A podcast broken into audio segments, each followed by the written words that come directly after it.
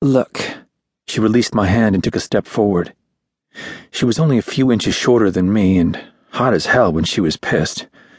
Not that I was going to actually say that out loud, lest she castrate me with one of her razor sharp nails. I said, I'm fine. And I'm fine. Don't make the situation worse by being yourself, Chase. Myself?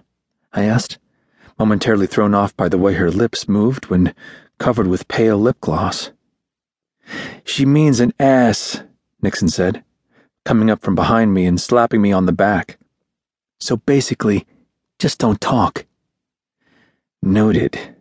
I glared after Nixon and then turned back toward Mil. And I'm sorry for teasing you. Clearly, this isn't the right sort of. I searched for a word. Atmosphere? Nixon winced ahead of me and shook his head, a smirk forming on his lips. Yeah, jackass, laugh it up. For, uh, um, I cleared my throat and tried to fix it, tried to make her feel better. That's sort of banter. Banter? Nixon mouthed in disbelief. I flipped him the bird behind Mil's back so she wouldn't see. Didn't he realize how freaking hard this was for me? Not helping. Nothing he was doing was helping. It's fine, she said for the third or fourth time. By then I'd lost count. Why was I always the guy that had to give the tough love? Was that my lot in life? To constantly be the bad guy who told someone to buck up, come hell or high water? I held up my hand to Nixon. Five minutes. He nodded. Mil's nostrils flared as I grabbed her forcefully by the elbow and led her toward the closest door, the bathroom to be exact.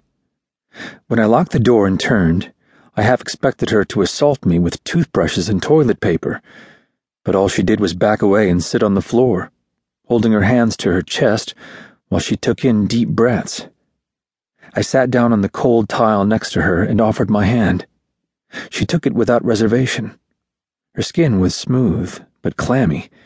She shivered, her grip tightening in my hand each time her body gave an involuntary shudder. We sat like that for a few minutes, neither of us really saying anything. A knock came at the door. You guys ready? It was Nixon. He sounded anxious. It wasn't as if he was the one getting married. Honest. I licked my lips and gripped Mil's hand harder. I won't let you down. I may be a lot of things, and I may be a terrible husband, since I'm still nursing a broken heart and all that. But I'll be loyal. I'll help you. I'll protect you. That's what family does. Broken heart or no broken heart. I don't need your heart, Mil whispered.